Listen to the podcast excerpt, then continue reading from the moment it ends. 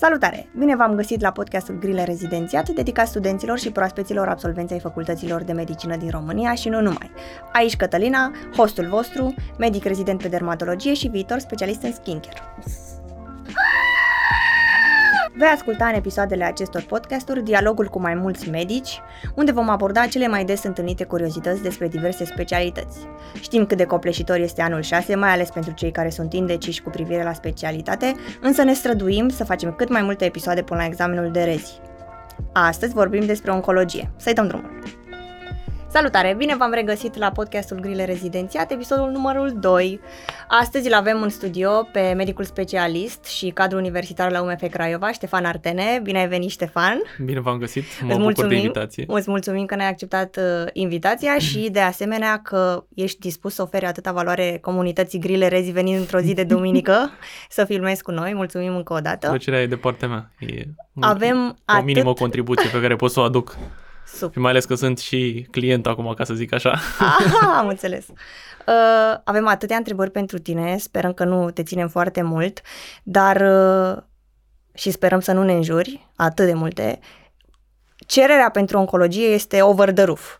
Spune-ne cam ce te-a determinat pe tine să alegi specialitatea asta? A fost uh, o pasiune de la bun început, uh, dragoste la prima vedere sau uh, ai avut indicii de-a lungul timpului? Um, este o combinație dintre motivație personală, fiind o patologie de care m-am lovit destul de frecvent în viața personală, și o combinație, să zic așa, cu o curiozitate și cu modul în care, să zicem așa, percepe cancerul. Um, mecanismele care stau în spatele cancerului sunt practic mecanismele din spatele unui ceas. Sunt așa o cascadă de receptori, semnalizări intracelulare, uh, lucruri care te intrigă, adică sunt lucruri care cu adevărat te intrigă, pardon, uh, sunt lucruri care cu adevărat uh, sunt nedescoperite și îți stârnesc curiozitatea. Asta a fost unul dintre motivele, că mi se pare că, că oncologia este un terra incognit, așa, este un, un tărâm nedescoperit, unde se inovează constant și este un bun prilej să descoperi lucruri și să fii întotdeauna surprins. Super, răspuns complet, wow. Uh, ai câteva sfaturi pe care ai putea să le dai, gen dacă nu sunt uh, deciși, tu ai avut și alte opțiuni sau... Uh, din fericire, da, am avut alte opțiuni, am luat uh, 938 la rezidențiat și asta mi-a permis să-mi aleg aproape orice specialitate și post. Uh, Mm, decizia, să zicem așa, a cântărit și foarte mult din perspectiva postului. Adică nu vreau să fiu un genul de medic care pozează acum într-un super salvator și să spun că m-am născut cu stetoscopul de gât și visam din pruncie cum o să salvez oameni și o să alerg pe holurile spitalului. Toți avem o doza noastră de spirit de conservare și toți ne dorim ca să avem, să zicem așa, o stabilitate în viața personală și în viața profesională. Oncologia pentru mine la momentul respectiv nu a fost prima opțiune, a fost a doua opțiune. Prima opțiune la momentul respectiv a fost neurologia, din considerente similare cu oncologia, în sensul că mă intrigau foarte tare mecanismele care stau în spatele bolilor neurologice, la fel de complexe și la fel de nedescoperite cum sunt și cele din, din oncologie. Dar avansând cumva așa, nu am regretat niciodată decizia luată. Adică mi se pare că poți să faci mai multe lucruri în oncologie decât poți face în neurologie. Mm-hmm. Și îți mai amintești cumva, după toată nebunia cu repartiția și alegerea specialității și centrului, îți aduce aminte măcar cum a fost primul an de rezidențiat pentru tine? Cât de copleșitor a fost? Uh, primul an de rezidențiat a fost ca și cum ai fi aruncat în cușca leilor, în sensul că experiența practică din timpul anilor de facultate nu a fost extraordinară. Mm, e o realitate, nu știu, nu am venit aici ca să vă, să vă fac o poezie frumoasă despre sistemul medical românesc, că ar fi păcat. Uh, practic am luat-o, ca să zic așa, de la zero. Aveam niște cunoștințe destul de basic în domeniul medicinei. A fost greu, mai ales că am început cu medicina internă, care este o specialitate exhaustivă, este puțin spus cu patologii diferite care se intrică, se intrică și cu oncologia, se intrică și cu neurologia, se intrică și cu gastroenterologia și era un pic din fiecare și eu cam cu un pic din fiecare am venit la mine. A fost un an interesant, dar uh, cumva oncologia diferă de restul specialităților, dif- era atunci cel puțin diferită pentru că nu începeai cu specialitatea ta. Adică la mine primul an a fost, să zic așa, distinct de, rest, de restul anilor. Primul an de oncologie și cred că ăsta este cel mai important, uh, a fost cumva destul de edificator în sensul că am realizat anumite lucruri, uh, am realizat că se apropie mai mult de medicina internă și de anumite lucruri decât credeam eu uh, și în același timp partea clinică e un pic mai distantă de partea de cercetare care pentru mine, să zic așa, a fost prima iubire și a rămas prima iubire pe care nu o voi, nu o voi uita niciodată și drept urmare, chiar dacă sunt clinician, o înșel frecvent pe clinică cu, cu cercetarea și cu învățământul, adică tot timpul mă întorc la, la prima iubire. Asta este. Super. Ne poți spune un pic despre programul de lucru, dacă programul de lucru de la spital îți permitea să ai timp și pentru tine și pentru cercetare și pentru familie? Mm, știi că este diagrama aia, îți alegi, vrei să fii de succes, să ai bani sau să fii sănătos psihic, știi? Frecvent trebuia să mut diagrama asta într-o direcție sau alta. Uh, de multe ori veneam, plecam pe întuneric și mă întorceam pe întuneric, adică plecam direct de la spital la facultate și cam asta era programul, mai ales în lunile de iarnă, era destul de deprimant așa să nu prind și eu o, o oră de lumină acasă, să stau, veneam, vegetam, că asta făceam seara și după aceea mă culcam și dădeam reset a doua zi. Uh, din fericire, ca să zic așa, și din nefericire, și din fericire și din nefericire am lucrat într-un centru destul de mic în oncologie și nu am avut extraordinar de multă cazuristică. Aici este o discrepanță în România între centrele mari și centrele mici, pentru că în centrele mici poți să ai un program mai lejer, în schimb poți să te duci într-un centru mare, spre exemplu, cum este București, și să stai frecvent doar în clinică până la 7-8 seara. Mm. Depinde. Aici este e o nuanță și când este și ea, trebuie luată în considerare când îți alegi specialitate. Din nefericire, la noi nu există, să zic așa, o nivelare între centrele de pregătire ale rezidenților și uneori unii se plâng că stau prea puțin la spital sau că nu văd destule cazuri, alții se plâng că văd prea multe, dar astea sunt dintre hibele, ca să zic așa, ale sistemului medical. Și nu vreau să divaghez să mă duc în, în partea asta de organizare. Așa, ca pe ansamblu, cu ce te confruntai zilnic și consider că era cel mai greu? Că întrebarea ține de patologie sau de pacienți pur și simplu, adică de dificultățile la spital, efectiv. Da, dificultățile la spital cu care ar putea să se întâlnească și viitorii rezidenți. la spital este frustrarea că mare parte din pacienți, marea, marea majoritatea pacienților vin în stadii avansate. Ăsta este adevărul. La noi prevenția nu există și iarăși nu vreau să sugarcoat it, că așa este, nu, nu funcționează prevenția în România și mare parte din pacienți vin în stadii avansate și pe lângă asta sunt destul de reticenți.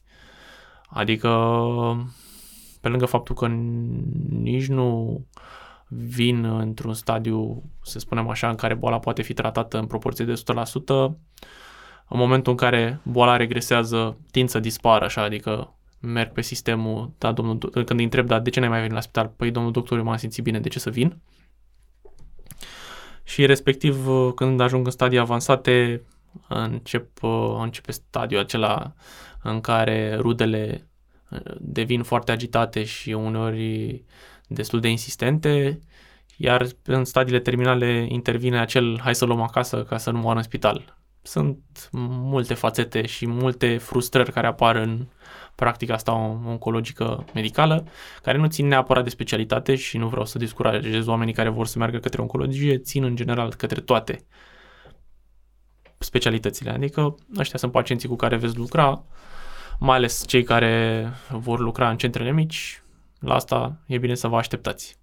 Dar... O mare parte din uh, întrebările pe care le-am primit țin de impactul emoțional pe care l-au cazurile asupra medicului și cum reușești să te detașezi de astfel de... Aici, din fericire pentru mine și pentru sănătatea mea mentală, nu lucrez cu pacienții din oncologie pediatrică deloc și asta pentru mine contează enorm. Acum, e o minciună pe care toți oamenii și-o spun. Știți că în general avem obiceiul așa să ne creăm un scut în jurul să zic așa, inteligenței emoționale și a, intelig- și a emoțiilor noastre prin care ne spunem că putem să ne detașăm. Realmente vor fi destule cazuri de care nu o să te poți niciodată detașa.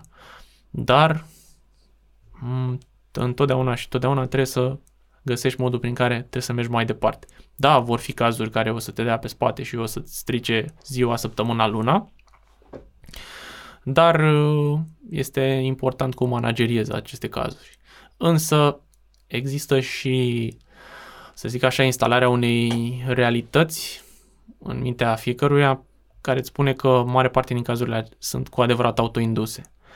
Și și pacienții conștientizează chestia asta, adică în momentul în care îți vine un mare fumător cu cancer bronhopulmonar și tu știi că el a ajuns acolo din vina lui și el știe acest lucru și asta cumva îți creează o, să zicem așa, o plasă de salvare pentru, pentru sănătatea ta mentală.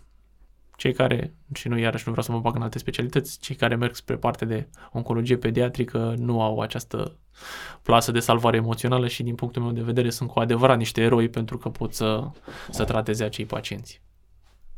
Da, nu pot să-mi dau seama cât de greu poate să fie, cât de important este suportul emoțional, psihologic pentru astfel de pacienți? E de datoria ta să-l oferi sau sunt anumite cadre o, medicale La fel ca deciziile terapeutice și suportul emoțional uh, trebuie să vină din partea tuturora. Adică nu este cineva care trebuie să vină cu mai mult suport, tot trebuie să avem un anumit grad de empatie.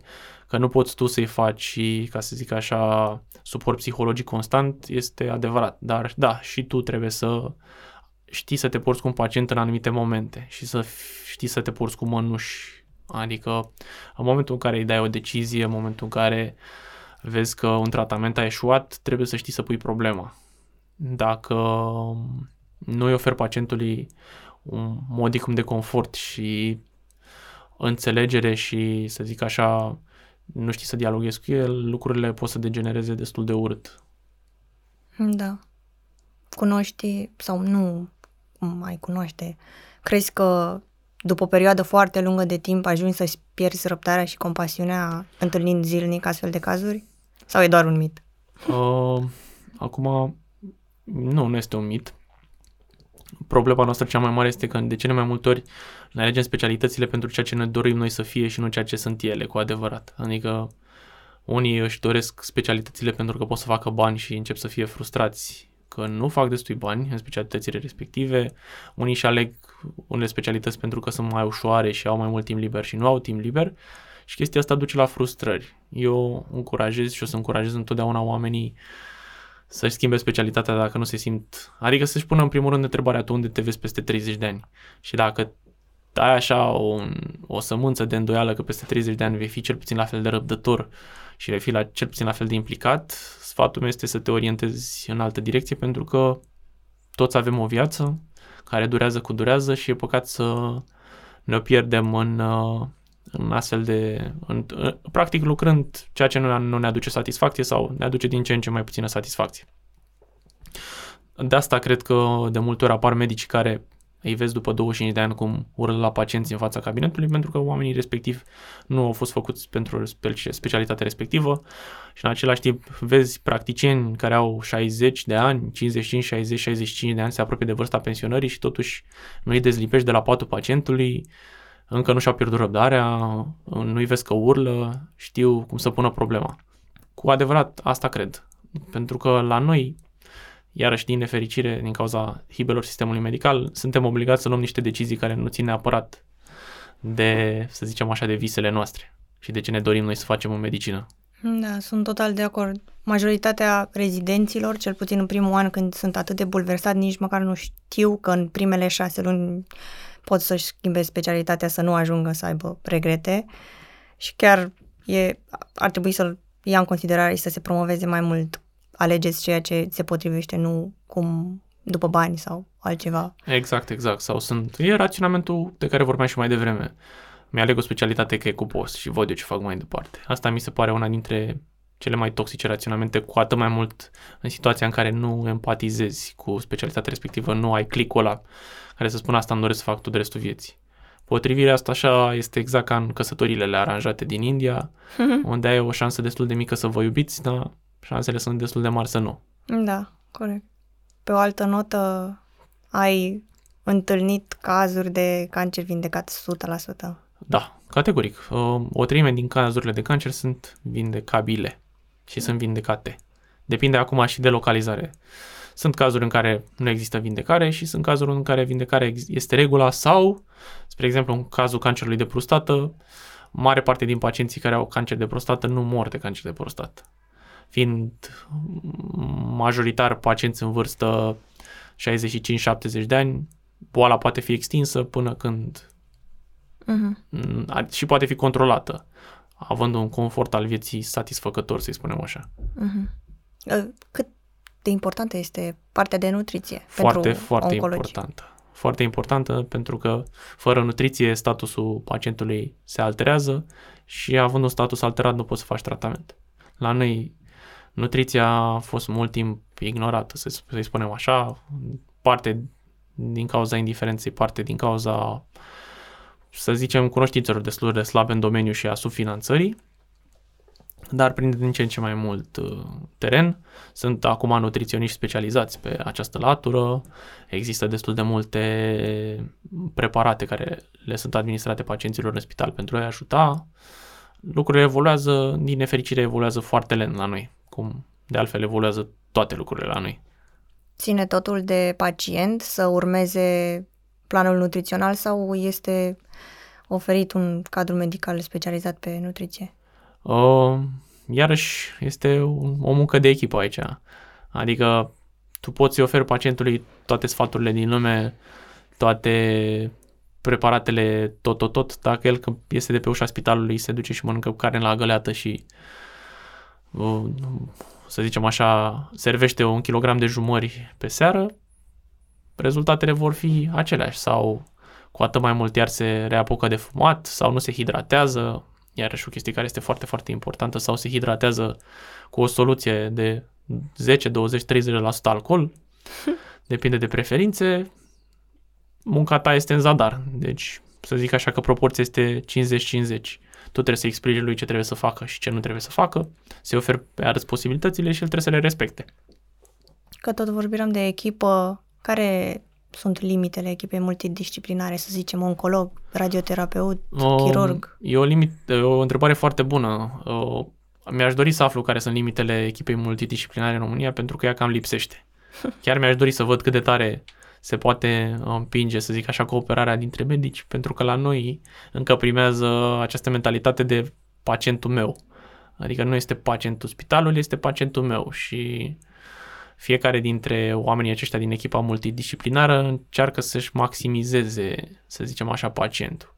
Și de cele mai multe ori nu prea cooperează cu restul specialităților de frica pur și simplu a redirecționării pacienților către alte centre sau către alți medici. Iarăși o realitate, hai să nu, să nu o parfumăm. Sunt situații în care pacienții oncologici sunt operați intempensiv nejustificat, pentru că chirurgul respectiv se gândește că poate pacientul nu se va întoarce la el după ce va primi tratamentul oncologic. Sunt uh, și în cazul oncologilor pacienți care sunt ținuți pe un anumit tratament, deși n-ar fi trebuit să fie ținuți o perioadă mai lungă de timp, că au progresat sau că au apărut efecte secundare, doar de dragul de a-l administra. Acum sunt foarte multe discuții. Ideea este că noi nu știm să cooperăm și la noi orgoliu este încă în floare în rândul medicilor și să spui că te depășește un subiect este o chestie foarte tabu și cu atât mai mult față de alte specialități. Există așa niște animozități și niște preconcepții. Specialitatea mea este mai inteligentă, de ce să mă duc să discut cu chirurgul că la oricum nu înțelege? De ce să explic eu lui? Chirurgul se gândește că la oricum e internist și de ce să explic eu lui ce să operez și oricum mai bine operez eu. Și tot așa, fiecare în cetatea lui acolo e cel mai deștept și cel mai frumos. Da? din bătălia asta așa de orgolii, cu adevărat pacientul are de pierdut pentru că nu există o decizie unitară, să spunem așa. Cât de mult trebuie să se fure meseria în această specialitate? O, să zicem așa, din fericire pentru cei care fac rezidențiatul și a, aterizează unde nu prea își doreau sau descoperă după aceea că nu e tocmai ok, oncologia este o meserie care nu necesită atât de multă, să zicem așa, practică lăutărească, ca să-i spunem așa, în care să înveți așa după ureche de la cineva, pot să cam... Sunt, sunt, oncologia beneficiază foarte mult de ghidurile de practică. Și dacă vezi exact și te respecti anumite ghiduri de practică și înțelegi niște noțiuni de medicină internă și așa, este destul de, de simplu. Adică nu ai nevoie, de exemplu, ca în ramurile chirurgicale, unde dacă nu ai pe cineva să-ți arate, nu poți. Aici e un pic mai, e un pic mai simplu, poți să fii mai autodidact. Da, ușurare pentru cei care vor să-și aleagă oncologia. Super. Presupune cumva și partea intervențională? Nu, nu presupune niciun fel de parte intervențională. Iar după ce termin rezidențiatul, există vreo supra-specializare pe care poți să o faci?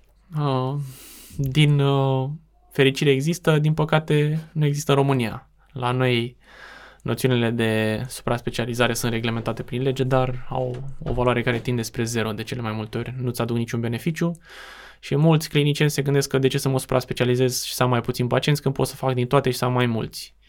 Și iarăși asta este o hibă a sistemului nostru. Da, dacă vrei să te duci în străinătate, supra-specializările sunt regula, nu excepția. La noi invers, sunt excepția, nu regula. Sunt foarte multe spre supra-specializări și în centrele care se respectă, spre exemplu la noi la Cluj, oamenii deja lucrează supra-specializat. Deci, răspunsul tău este un da categoric în oncologie, în orice centru respectabil se va lucra supra-specializat, pentru că oncologia a evoluat atât de mult încât oncologul care tratează colon nu ar trebui să mai aibă aproape nicio treabă cu oncologul care tratează cap și gât, spre exemplu. Adică sunt două patologii care în mare parte n-au nici în clinici mânecă. Sau să zicem că cap și gât au, am dat așa un exemplu din minte. Mai, un exemplu mai rău, să spunem, zona de cancere neurologice. Nu are treabă colonul cu cancerele cerebrale. Două întrebări într-una.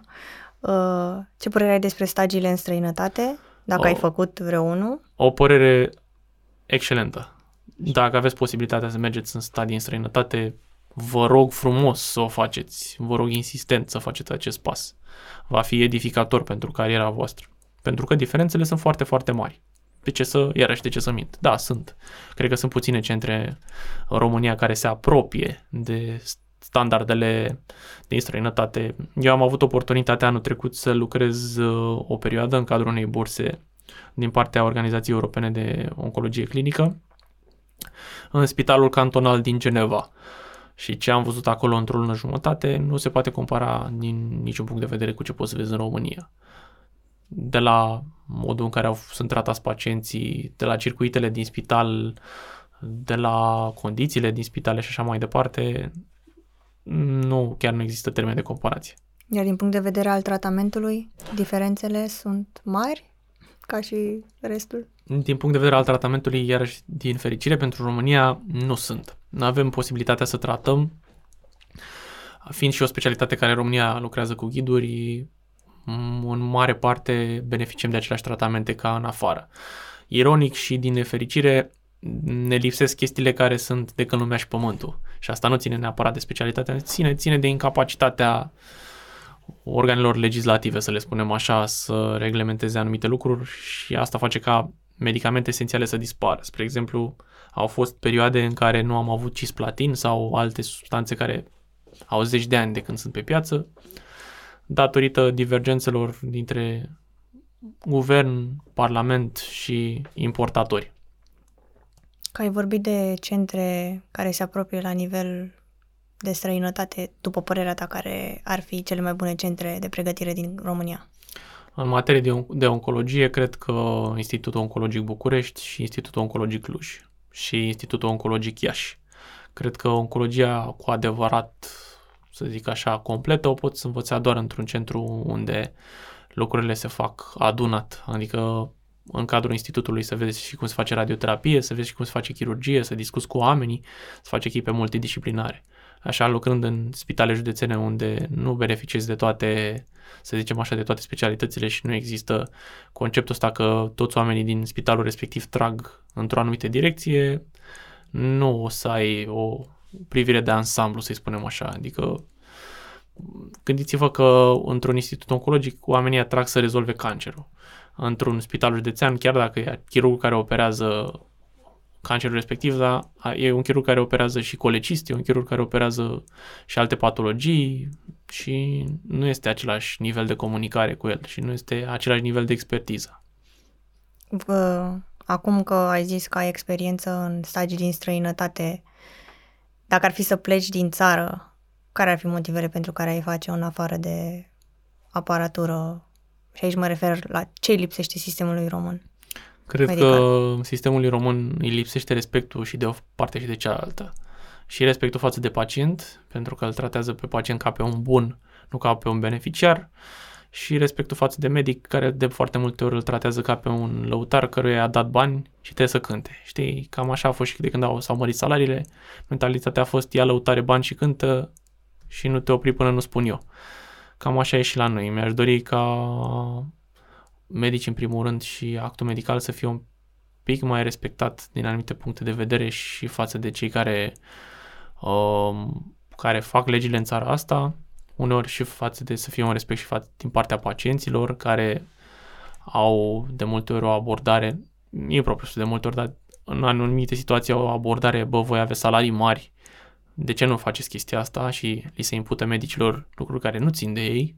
De exemplu, ți se impută, pe ce vă va mări salariile, de ce este mizerie pe jos sau de ce nu are spitalul asta. Nu este vina mea că salariul este la nivelul la care este acum și cu atât mai mult nu ține salarizarea de nivelul de, să zicem așa, de absorpție a fondurilor într-un spital sau de management. Pe o notă asemănătoare, în România știm cu toții cum e situația posturilor după ce terminăm rezidențiatul, dar ca să ne dai speranță, care sunt posibilitățile de, de angajare în privat? Uh, în oncologie posibilitățile sunt foarte, foarte bune. Sunt destul de multe centre private unde se practică o oncologie de calitate, spun eu, pentru că centrele private au și această temere, ca să spunem așa, și justificată că în momentul în care pacientul respectiv nu mai este mulțumit de servicii, poate să plece oricând către alt centru privat. Și asta este o temere care lipsește statului român. În sensul că statul român spune, e, ok, și dacă îmi pleacă pacienții la privat, oricum, timpul trece, banul vine și așa mai departe. Și centrele medicale private, în general, tind să și, să zicem așa, să-și porească calitatea serviciilor, fiind într-un regim concurențial cu celelalte centre private și sunt și în căutare destul de mare de, de medici. Ai zis la începutul interviului și mai luat prin surprindere că n-am știut cum să reacționez la ea, că nu știam, ai zis că te pregătești pe platformă. Uh, da, Care iau, iau în considerare, mă gândesc foarte serios să um, iau și a doua specializare. Oh. Chiar mă gândesc că ar fi așa o completare pentru mine și ar fi o completare, ca să zic așa, către prima mea dragoste. Mi-aș dori să am și o supra-specializare preclinică. Adică mi-aș dori să fac și ceva care să nu fie doar clinică, specializare. Super, super. Mult succes, bravo. Mulțumesc, mulțumesc. Din nefericire, timpul nu prea îmi permite uh, să mă pregătesc cum mi-aș dori să mă pregătesc, dar printre picături deci, practic, acum o să fii uh, candidat la rezidențiat împreună cu cei care dau exact, în noiembrie. Exact, sunt și eu candidat. Deci, ce, ce sfaturi ai pentru ei? Trei sfaturi. Ce ai trei le sfaturi? zice știind că ai trecut prin rezidenția deodată? Primul sfat este să nu vă mințiți și să nu vă, în momentul în care vă apucați să învățați și așa, să nu vă supraapreciați, să nu vă mințiți cu timpul pe care îl investiți în învățat, că 10 ore de învățat nu sunt 10 ore de, ca să mă exprim în termen de salariu, 10 ore de învățat brut nu sunt și 10 ore de învățat net. Că dacă mai tai din orele de telefon, de taină, de cafeluță și de alte chestii, s-ar putea să nu rămână 10 ore. Și dacă ai învățat 10 ore, s-ar putea ca alea să nu valoreze prea mult. Uh, al doilea sfat pe care pot să-l dau este să fiți disciplinați, să vă faceți un program fix și predictibil. În momentul în care vă apucați să învățați, lucrurile trebuie să fie foarte, foarte bine organizate.